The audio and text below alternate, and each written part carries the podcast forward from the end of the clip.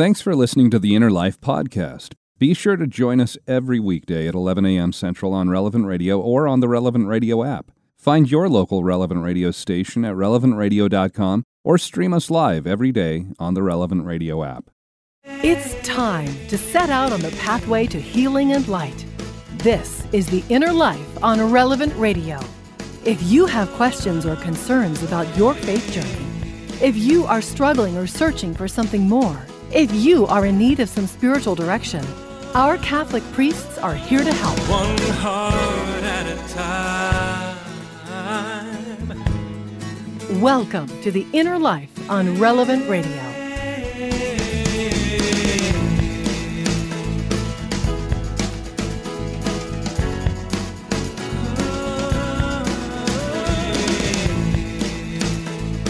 Welcome to the Inner Life. Hi, I'm Josh Raymond, and hope your Tuesday is going well so far here, whether it's uh, early or a little later in the morning for you, wherever you happen to be listening. Now, as we begin the program today, what's the tallest building that you've ever been in? And did you go up to the top floor? Now, even if you haven't been up to the top of some really tall building, have you at least been in a city, in maybe the downtown section, where you can walk along the streets and you can look up, you can marvel at those massive skyscrapers? Do you know the name of the tallest building in the world right now?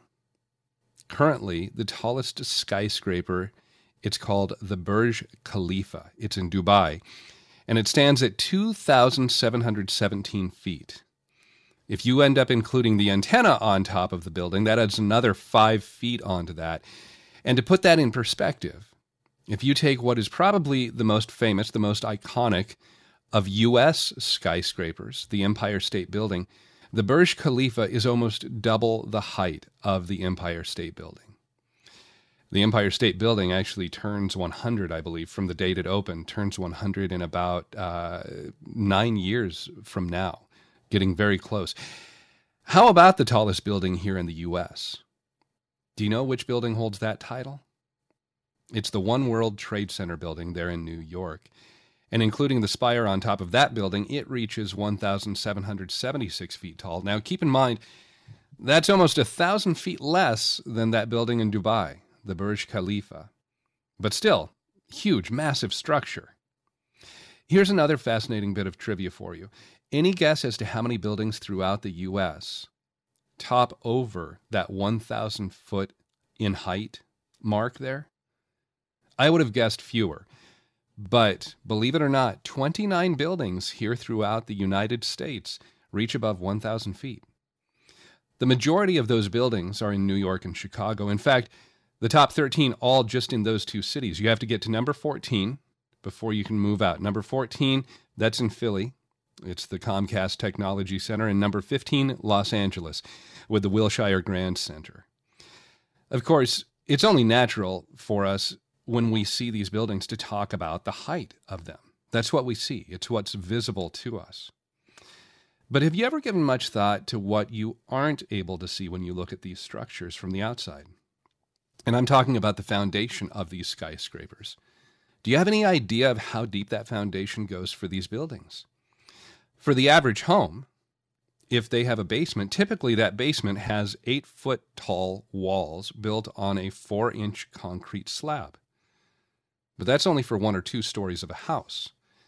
Now, part of what determines the foundation for a skyscraper, it depends on the ground that is under that structure, the soil composition, along with how deep it is until you hit the bedrock.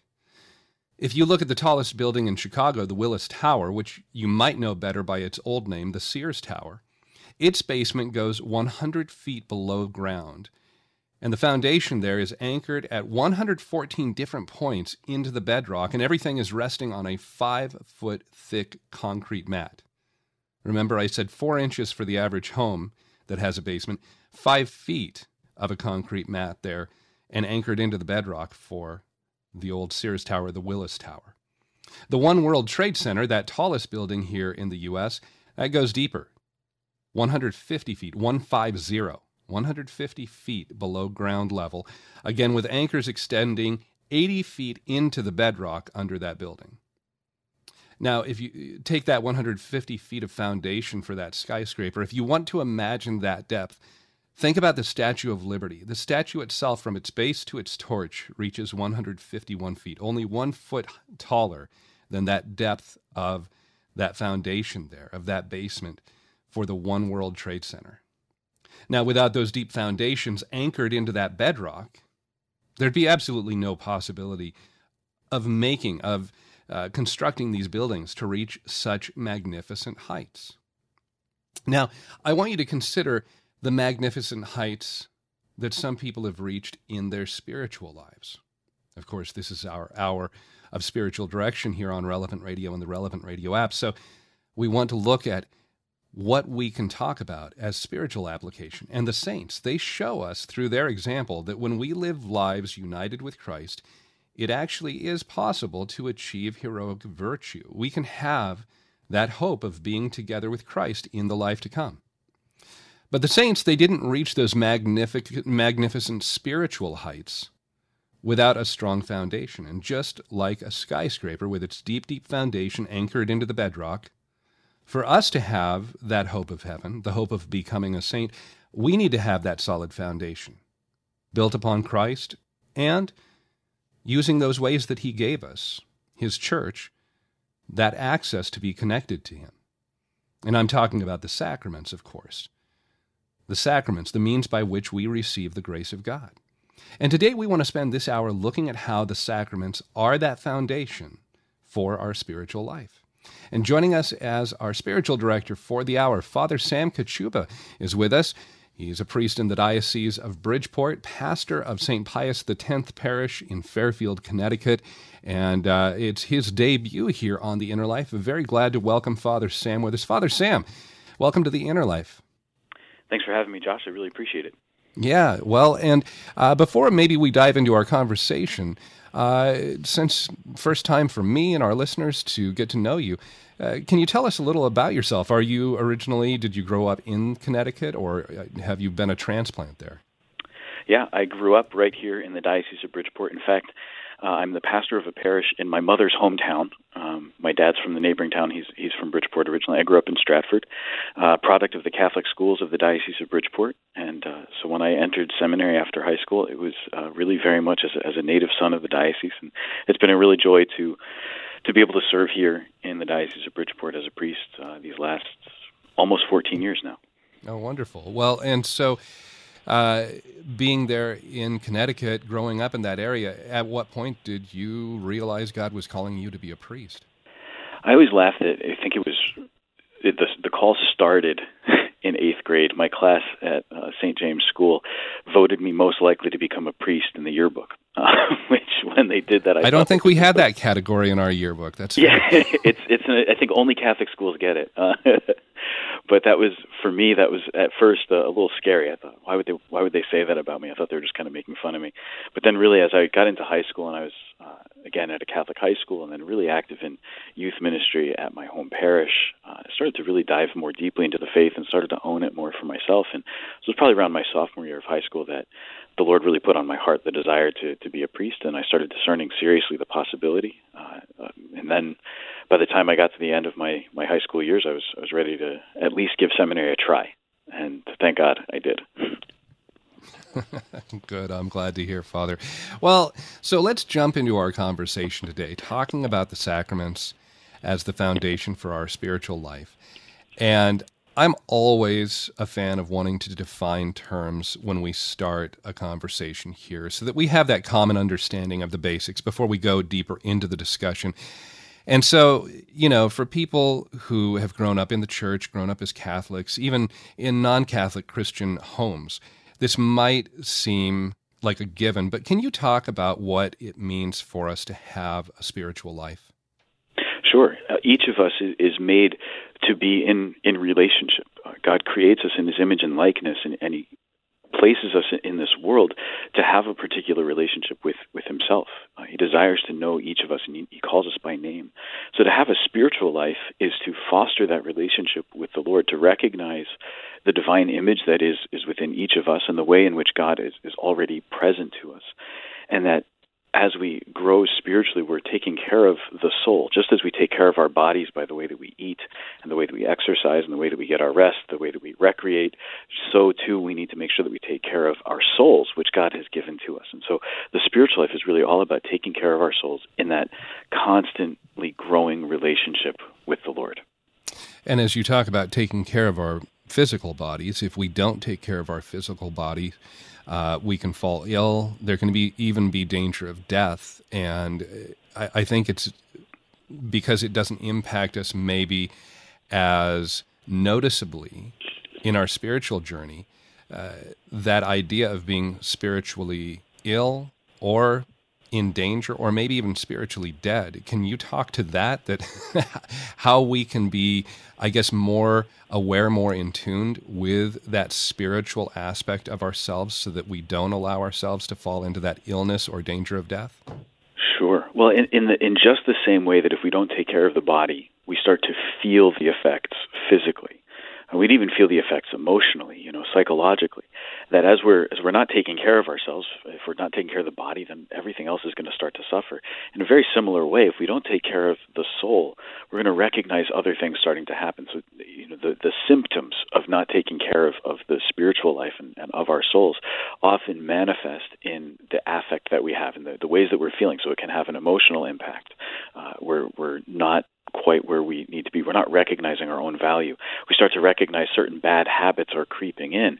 And it's really because we're not turning ourselves over to the Lord. But if we take care of that part of ourselves, if we take care of the soul, we really start to dive into prayer each day, we're going to find ourselves more regimented, more alert, uh, more more available. We're going to find that the way that we treat the people around us changes because if, if you're praying, it's impossible to treat people badly. You know, when we're really living out that that spiritual life and we're living in God's grace, things about the way that we act and the way that we engage with this world start to be transformed.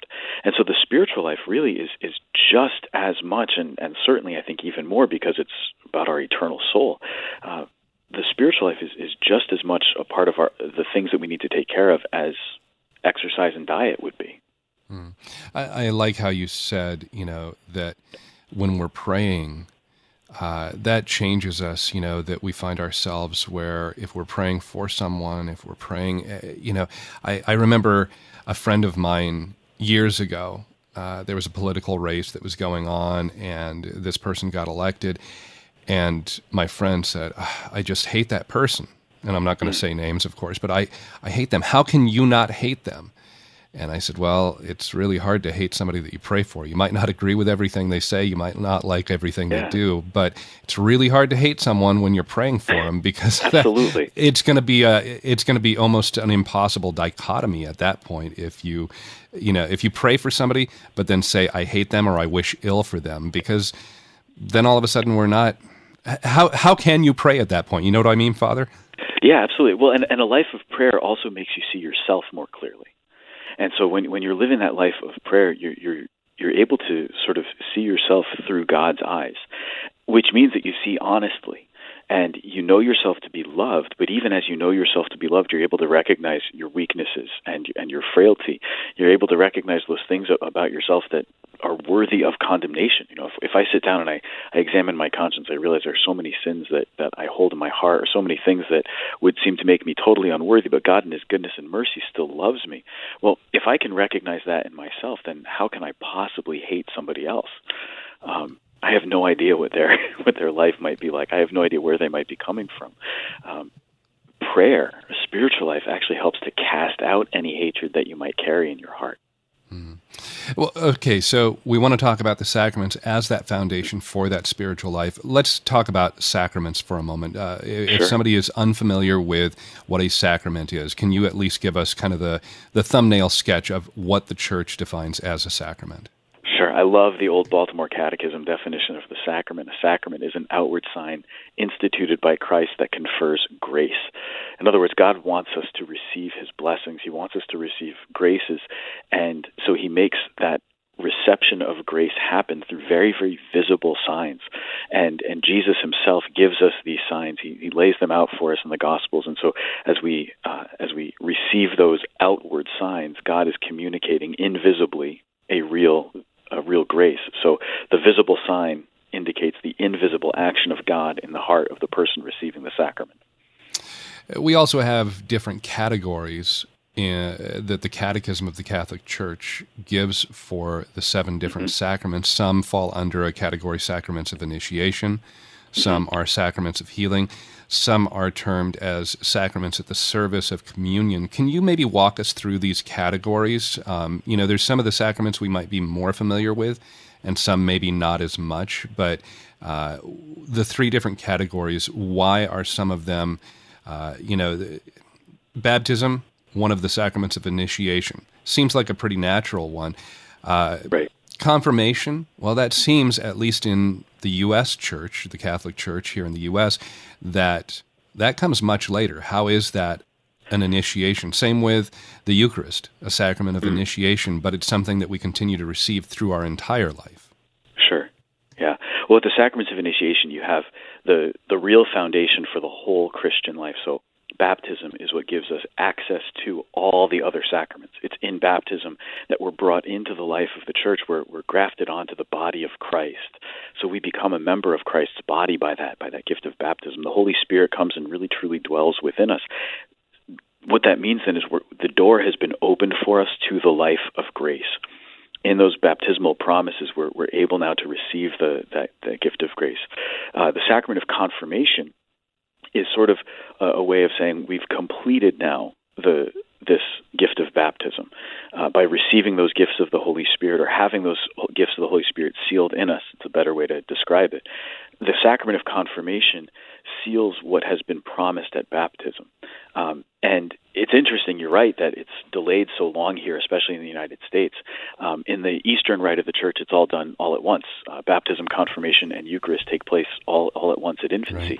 Right. Um, in in the in the Latin Church, the Western Church, the tradition grew up that the bishop to have that personal, pastoral, and paternal role in the administration of the sacraments. The bishop, as the spiritual father of his people, uh, needs to have that personal connection. And so, whenever possible, the bishop would go to celebrate baptisms. Well, as the, the Christian community grew and it became impossible for the local bishop to do all the baptisms and all the confirming himself, uh, in the West, the bishop reserved confirmation to himself and let the priests take care of baptism.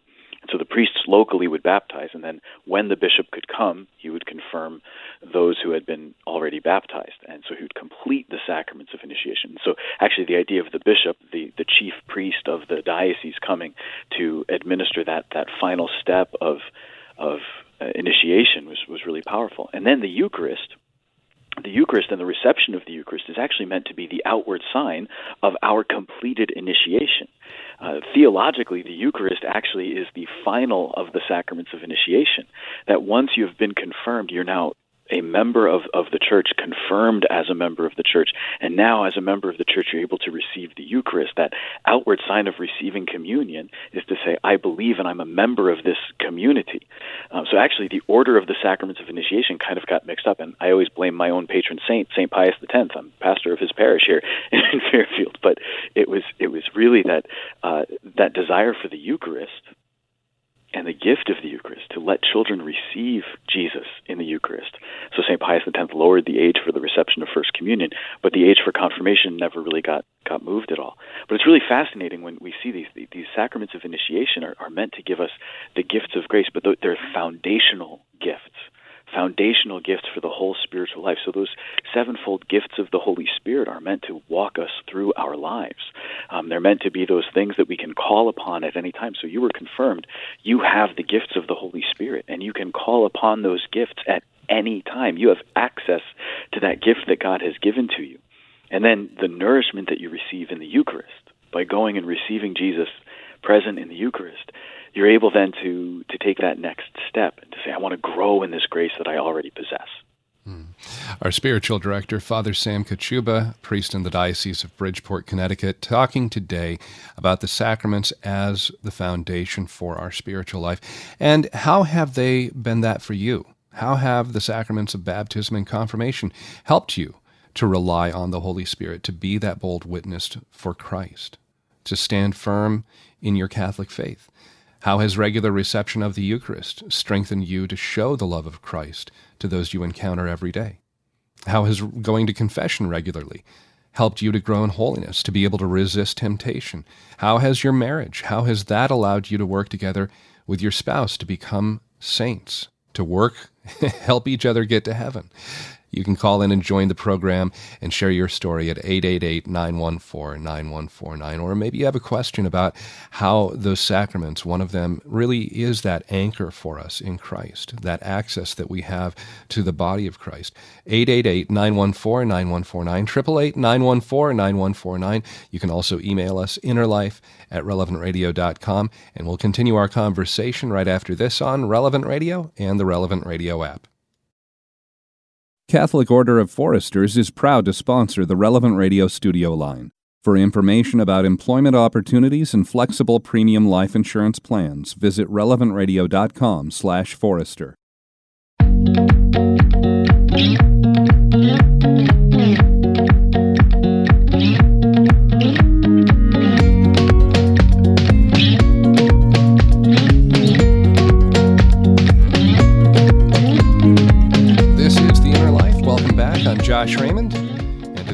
talking with our spiritual director, Father Sam Kachuba, a priest of the Diocese of Bridgeport, Connecticut, talking about how the sacraments are the foundation for our spiritual life. How have you experienced that? Whether it's living out your faith, having that uh, strength of the Holy Spirit within you because of your baptism and confirmation. Maybe it's how the Eucharist strengthens you to live out your faith day in and day out with your family, your coworkers, those people that you interact with, being able to show the love of Christ to them. How has confession helped you to be able to live a holier life? How has your marriage been able to work in your life? Whether you're a husband or a wife, helping your spouse get to heaven. You can call in 888 914 9149, 888 914 9149. And Father Sam, as you were talking about those three sacraments of initiation, you know, you were talking about um, how they bring us into the church and the one of the things I was thinking about the sacraments have the two different parts, the two two different aspects that make them real, that confect them. There's what the church calls matter, the physical material that's used in the sacrament, for the Eucharist, it's the bread and wine. For baptism, it's water. And then there's the form, the words that are said, that are prayed, that transform those basic materials into that sacrament that allows us then to encounter God. And we might not give this much thought if we've been in the church for any length of time, but if you really step back and think about it, I find it almost a bit dumbfounding that Christ has given us such basic means by which he reaches out to us, he brings himself to us. And if we go back to like baptism as an example, we can pour some water over somebody's head, or if there's enough, they can be immersed in the water, and then the minister, most of the time it's a priest, but it can be anyone, uh, just the words, I baptize you in the name of the Father and of the Son and of the Holy Spirit, amen. And this gives us that entry into the family of God. It moves us from this state of eternal damnation to eternal salvation. And it's so simple and it's so basic that it almost sounds too easy. It's almost as if Jesus wanted to make sure that salvation was as readily accessible as possible for anybody who desires it. Mm. Yeah, it's it's really amazing, and I think you see there just the, the gift of, of what God's revelation is. I mean, this takes us all the way back to the very beginning, right? Adam and Eve walked in the Garden of Eden with God, they walked with him, the creator of, of the entire universe, and they had this this easy conversation with God, where they could just sort of walk with him through the garden. Um, and from the time of the fall on, God desires to restore that sort of closeness. He desires to restore that that easy conversation with him. Uh, the whole the whole point of God's creation is He creates out of love. He doesn't have to create. Uh, but because God is love, that love just overflows and is, is this creative power. And so everything that's that's been made uh, speaks to the glory of God, speaks to His goodness, speaks to His presence. And God revealing Himself over time desires to draw people closer to Himself. He wants us to be in that in that real close, loving union with Him. And so when you see these these ordinary means, these really simple things, water just being poured over the head, saying, "I baptize you in the name of the Father and of the Son and of the Holy Spirit." Yeah, God wants us to be saved. He wants us to be in that in that relationship with him. And the simplicity I think of some of the sacraments of of the whole idea of the sacraments is exactly that. It doesn't have to be something complicated to get us into a relationship with the Lord. It's something very simple. Hmm. Yeah, I, I think of that story that we encounter in the Acts of the Apostles, where um, I think it's Philip who in, he he's taken by the Holy Spirit there with Mm. the Ethiopian eunuch that is reading. I, I, I don't have it in front of me. I think he was reading maybe from the prophet Isaiah. He's reading from Isaiah, yeah. Yeah, and once Philip starts explaining how Christ fulfills what he's reading, then the Ethiopian eunuch he says, "Well, what's what's to prevent me from being baptized right here, right now?" And He says, "Look, there's water." uh huh. he gets it. He understands right away. It's something simple that provides that access. Exactly. I'm also. I always. I, I always go back to the Old Testament, right? And in the Old Testament, we read that uh, the the Israelites are, are saying, "What nation is there that has God so close to it as our God is to us?" Like what? Th- this is God's revelation. He wants to be close to us. And if you look, especially at the ancient world, the gods weren't close. When when you look at the the different mythological figures, they weren't close to humanity. They were very distant, and they would kind of come down and take what they wanted from humanity. But they, there was no closeness. Whereas with the the God of Israel, it's a God who desires to be close to His people, and that's what God desires for us too. Our spiritual director is Father Sam Kachuba, and talking today about the sacraments as the foundation of our spiritual life. Father, let's go to the phones. We've got Sam who's listening to us in Athens, Georgia. Sam, welcome to the inner life. Thank you, Josh, and hello, Father. Sam, you have a great name. Oh, thank you, thank you. I was just thinking the same thing about you. Um, I have a question. You said that the sacraments are an out, outward expression of grace or something similar to that. How do you define that type of grace? Yeah, so a, a sacramental grace, the, the grace that we receive is always invisible, right? The the sacrament has an outward component, so there's there's some action taken. So the pouring of water in baptism, for example, that's the outward sign. But the grace that's conferred by the sacrament is is an invisible interior grace. Um, when we celebrate the Eucharist, there's the outward sign. We see the bread and the wine, but we know that it's really and truly transformed. Then, when we receive the Eucharist, so there's the outward sign of us going forward to receive the Eucharist, to receive Holy Communion, but Jesus is doing something interiorly in, in our hearts. So the grace that's that's received is is always going to be invisible, but it's something that God wants to communicate to us personally also.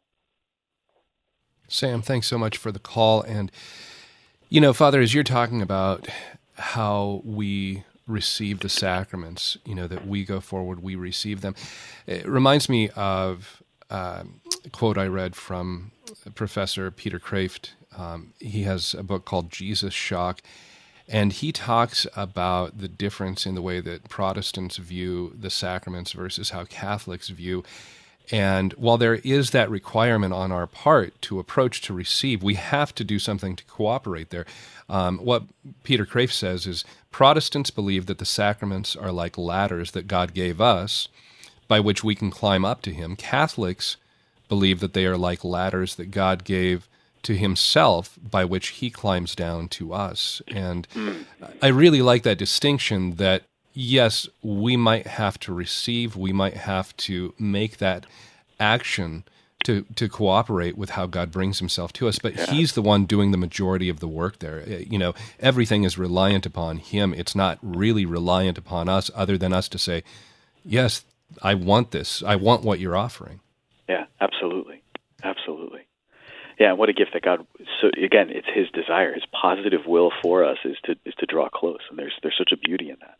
The other thing that goes with that is that when the sacraments are celebrated, uh, God is objectively pouring out His grace, and so His grace doesn't actually depend on on my effort. And thank God, His grace doesn't depend on my effort, because if it all depended on on me and what I'm bringing to the table, I'm in my humanity and in my finite nature, I, I'm not bringing much of anything at all to the table. But God in His goodness brings everything. Father, let's go back to the phones. Eric is listening in Verona, Wisconsin. Eric, thanks for calling in.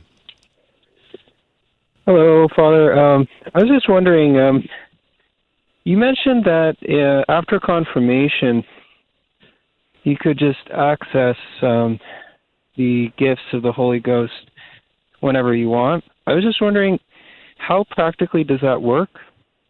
Mm, Eric, that's a great question. Um, a, a, big part of it is is simply cultivating in, in, your own heart that that place where you recognize in, in, different situations what the gift might be that that is needed might be. So let's take patience is probably the, the one that we might need to call upon the most, right? I need patience to deal with this difficult situation or with this difficult person, and so it's cultivating that attitude, saying, "Lord, help me to be patient," and remembering that you have that gift the Spirit has given to you. Now, if we want to get into the more intense and and more theologically accurate gifts, um, we can talk about uh, courage. So you're in a conversation with some some friends, and the conversation starting to get uh, critical of, of the Catholic faith or the things that we believe that it's important to defend, and so to call upon the Lord in your in your own heart, just in the moment. God, give me the, the courage to speak truthfully and charitably. God, give me that strength that I need to to speak to the truth that you have poured out, that you have revealed. Um, and so, just practically, it's it's in the moment, in the moment, calling upon God, calling upon the Holy Spirit to remind you of those gifts that you've already received. Eric, is that helpful? Does that give you some insight? Yeah, that's great. Thank you so much. Yeah, thank you for your call. Uh, Father, before we go back to the phones, and I want to throw out the phone number again 888 914 9149 to call in and talk with us here on the program, our spiritual director, Father Sam Kachuba, and talking about the sacraments as the foundation of our spiritual life. And how have you seen that work in your life? Uh, whether it is through your baptism and your confirmation, maybe it's through regular reception of the Eucharist. Maybe it's by going to confession regularly and being able to have that grace that Father Sam was talking about that allows us to live out our faith, to be able to grow holier each day, closer to Christ. 888 914 9149. Maybe you have a question you'd like to ask Father Sam. You can call in with that as well. 888 914 9149. Uh, talked about baptism and confirmation, Father. Talked about uh, the Eucharist that that is that outward, visible kind of uh, uh, recognized sacrament that says I am part of the community here, and that along with confession. Um, those are the two most regular sacraments that we have access to again and again, rather than just the one time access for baptism and confirmation. Um, so, those two, Eucharist and, and confirmation, might be easiest to view as foundational for our ongoing connection to Christ and the church. But again, maybe for somebody who has been Catholic for their entire life or, you know, for uh, years, maybe decades, how can we maybe renew that understanding of the way that we look at these two sacraments and how they really do anchor us to Christ? Yeah, to be renewed in that in that is to to remember just what exactly it is that happened. And I know in my own life, it was actually the Eucharist that helped me to understand baptism, which kind of seems out of order, but it was when I started to really understand who it is that I'm receiving in the Eucharist. That this is Jesus, and He desires to be close to me.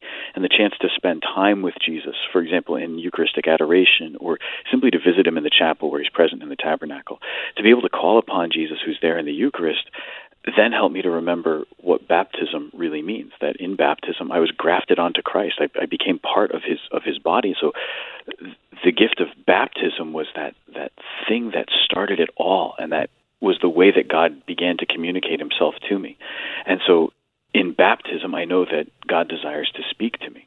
So when I go back and I renew my baptismal promises, when I bless myself with holy water, when I walk into the church, I'm calling to mind that moment that I was first brought into that relationship with God. Um, then when I receive the Eucharist, or when I when I go into adoration, when I genuflect before the tabernacle, uh, I'm reminded that this is Jesus. Just again and again to know this is this is Jesus, and how close He wants to be to me. How how deeply he wants to be in this in this loving union and, and how beautiful it is that he's right here He's so accessible. And so th- that is just the renewal that I need all the time of, of that gift of the sacraments. Hmm. Talking with Father Sam Kachuba and taking your phone calls at 888 914 9149, 888 914 9149. The sacraments as that foundation for our spiritual life, and how has that worked its way in your life, that better understanding of how the sacraments really do draw us to Christ. They are that foundation so that we can live out those two greatest commandments. We can love God with all of our being, all of our heart, soul, strength, and mind, and love our neighbor as ourselves. And we'd love to hear from you, have you be a part of the conversation. 888 914 9149. And Father, let's also talk about the sacraments of matrimony, of marriage, and the anointing of the sick when we come back right after this here on Relevant Radio and the Relevant Radio app.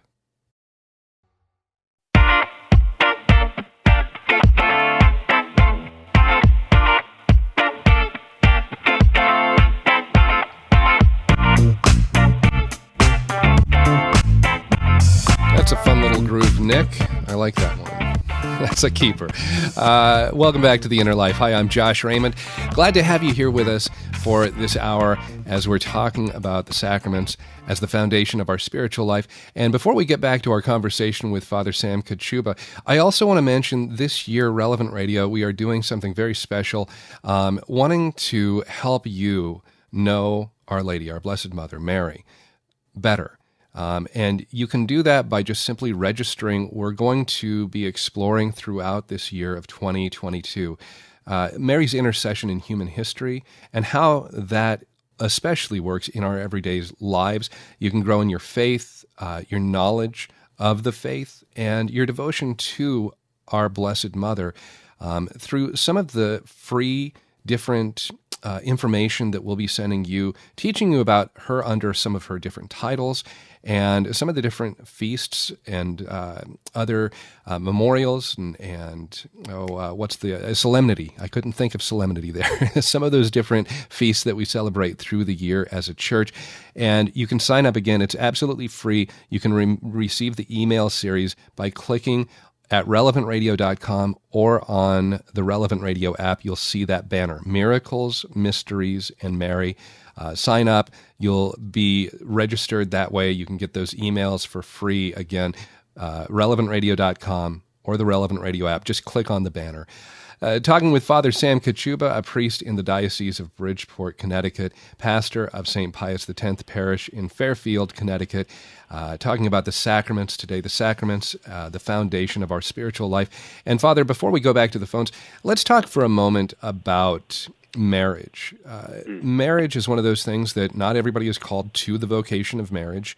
And we might be able to maybe tie in holy orders this way. You know, most people are not called to that vocation of holy orders, deacon, priest, bishop.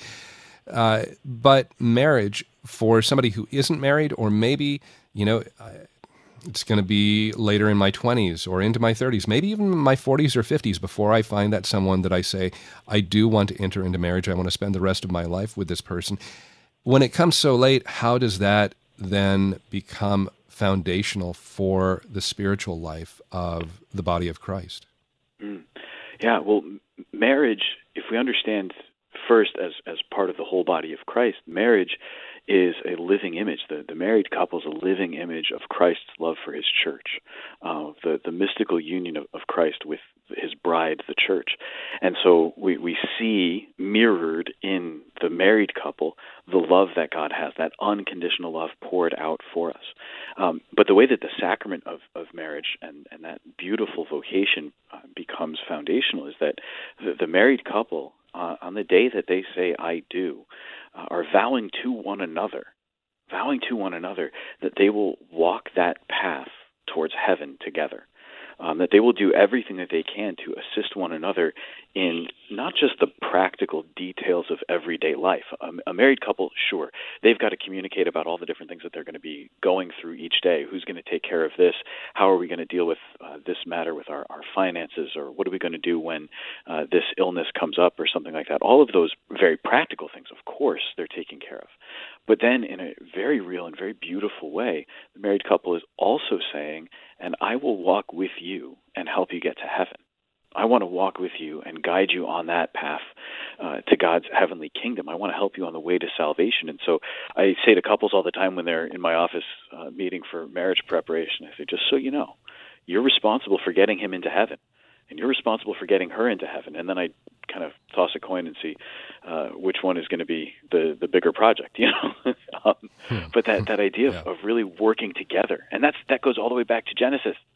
You know, Eve is the perfect helpmate to Adam, perfect, created by God for the sake of helping him to live out his humanity perfectly, his relationship with God perfectly. It's exactly what's supposed to happen in marriage too. And so it's mm-hmm. foundational for everything else that they'll do.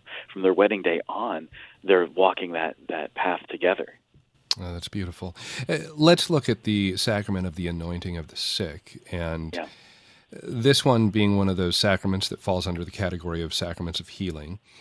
Um, this is one I, have never received the sacrament of the anointing of the sick. Um, and without being seriously ill or infirm, I think most people would look at this and say, "Well, that's that's a good thing. you know, you've you've been in pretty good health. You don't require this sacrament." How can we understand this sacrament, the anointing of the sick, as part of that again, that foundational for us spiritually? Yeah, well, just as in in the same way that we talk about how God wants to be close to us and wants to be present to us, uh, so also when we are suffering, when we are sick, and when our lives are, are coming to an end, God wants to be close to us. And so there's this particular sacrament, and yeah, sort of reserved for a, a moment of our lives. Typically, when when there's a serious illness, I mean, you could have it anytime there's going to be a major medical intervention, some kind of surgery or something like that. Um, but this is a way in which God wants to bring comfort and, and healing. And so when you read the prayers that the church gives to us for the anointing of the sick, uh, it's prayers for the, the care of the soul first and foremost. So first of all, the, the individual who's receiving the sacrament, we're praying for, for their uh, for their own spiritual well-being. There's even a, a place in there for confession to take place or for absolution to be given if the person is not conscious. Uh, there's a, a, way in which we want to make sure that their soul is, is taken care of. So, first and foremost, spiritual healing. But then there's also prayer for the person to recover physically, for them to have that, that gift of physical healing. There's prayer for those who are caring for them, the medical professionals, the doctors and the nurses, uh, to take care of them in that time that they're in the hospital or that they're sick. And so it's also asking God's blessing for the physical recovery. And whether the physical recovery happens or not, you know, anointing of the sick is not a magic thing where this guarantees the physical right. healing part, but it's to give them strength as they endure that suffering also.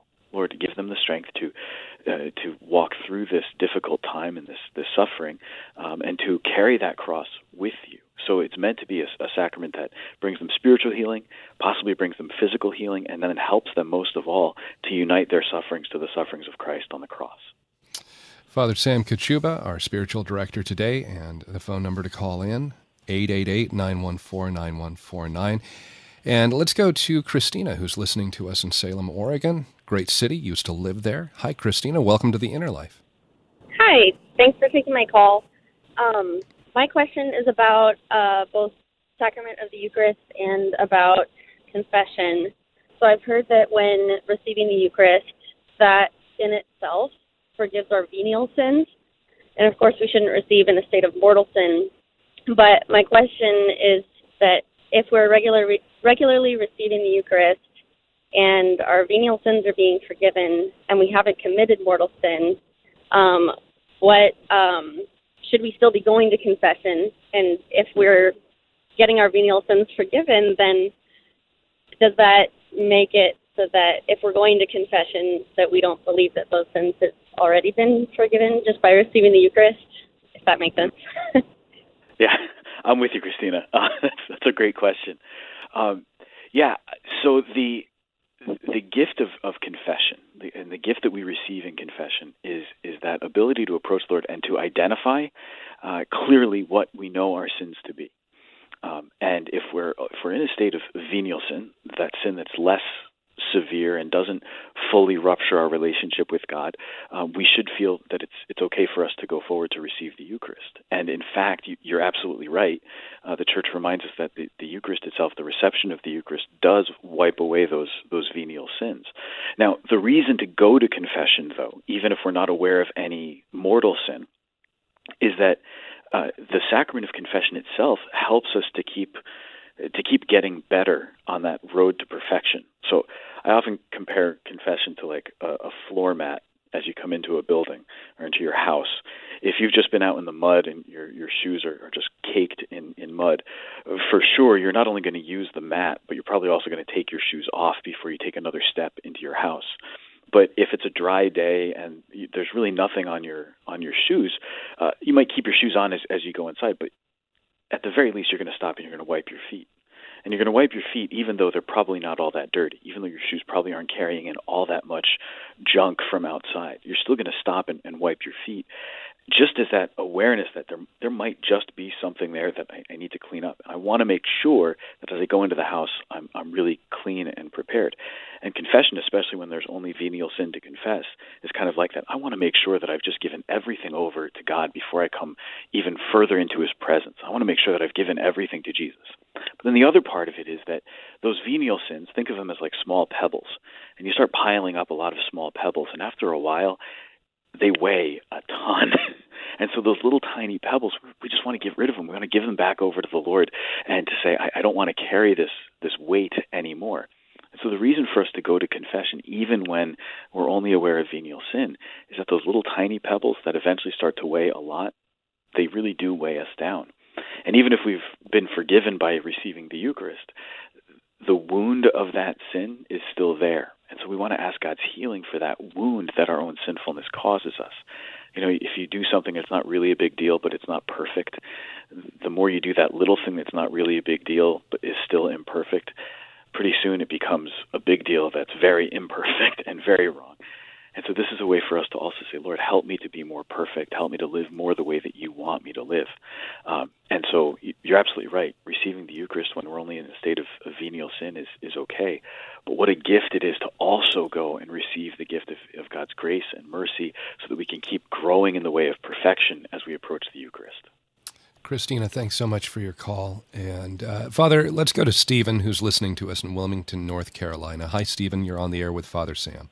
Hey, good afternoon. Um, quick question regarding the sacrament of confirmation. Um, uh, was wondering, you know, especially with those being confirmed at a um, later age, high school or you know, later middle school, you know, is it is it still acceptable to confirm those students that you know aren't necessarily um, knowledge of what they're receiving as a sacrament, or let alone in a state of grace? Um, just what are your thoughts on on that? Yeah, it, you know, on a pastoral level, it's it's a very tough question because you you've often, Stephen, have so many people who just don't know their their basic catechesis um, or who aren't really practicing the faith very well. What we want to do is try to help them to, at the very least, be in a state of grace, um, be aware of their need for for God's mercy, and so to at least get to confession before they're they're confirmed. One of the interesting things is that uh, confirmation and really all of the sacraments they don't depend so much on our knowledge necessarily as they do on God's action towards us. Now, that doesn't mean that we don't need to know anything about the sacraments. We should absolutely be prepared to receive them, and that preparation includes our, our intellectual preparation, our catechetical preparation. But it's not of the utmost importance. What's of the utmost importance is that we have the necessary conditions. Are they a baptized person? Are they able to say, Yes, I would like to receive this sacrament? And even if they're not able to say, Yes, I would like to receive this sacrament, think of somebody who's in danger of death and is unconscious, but you know that they believed. Um, we can still give them that gift of God's grace, and we let God sort out everything else. But you're touching on a really challenging pastoral situation that I think as a church and especially as a church in the United States we really need to address is how do we help people to move from that uncatechized, unevangelized and not so practicing place to a place where they're they're really receiving the gift fully. They're fully attuned to what it is that God wants to give to them and so then the church is ministering really by bringing them that grace more in its fullness.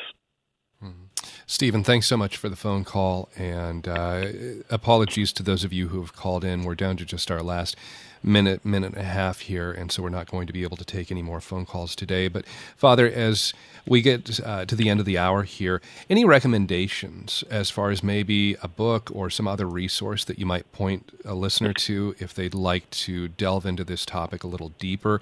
Uh, how the sacraments, um, understanding the sacraments, and how they really can anchor us in a more profound way to Christ.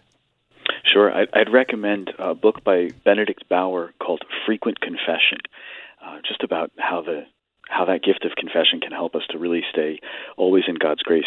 And then the other book that I, I love to recommend to people is by Dr. Brant Pitre. It's Jesus and the Jewish Roots of the Eucharist. It gives you a whole scriptural understanding of what the Eucharist is and deepens your appreciation of what's happening at every Mass.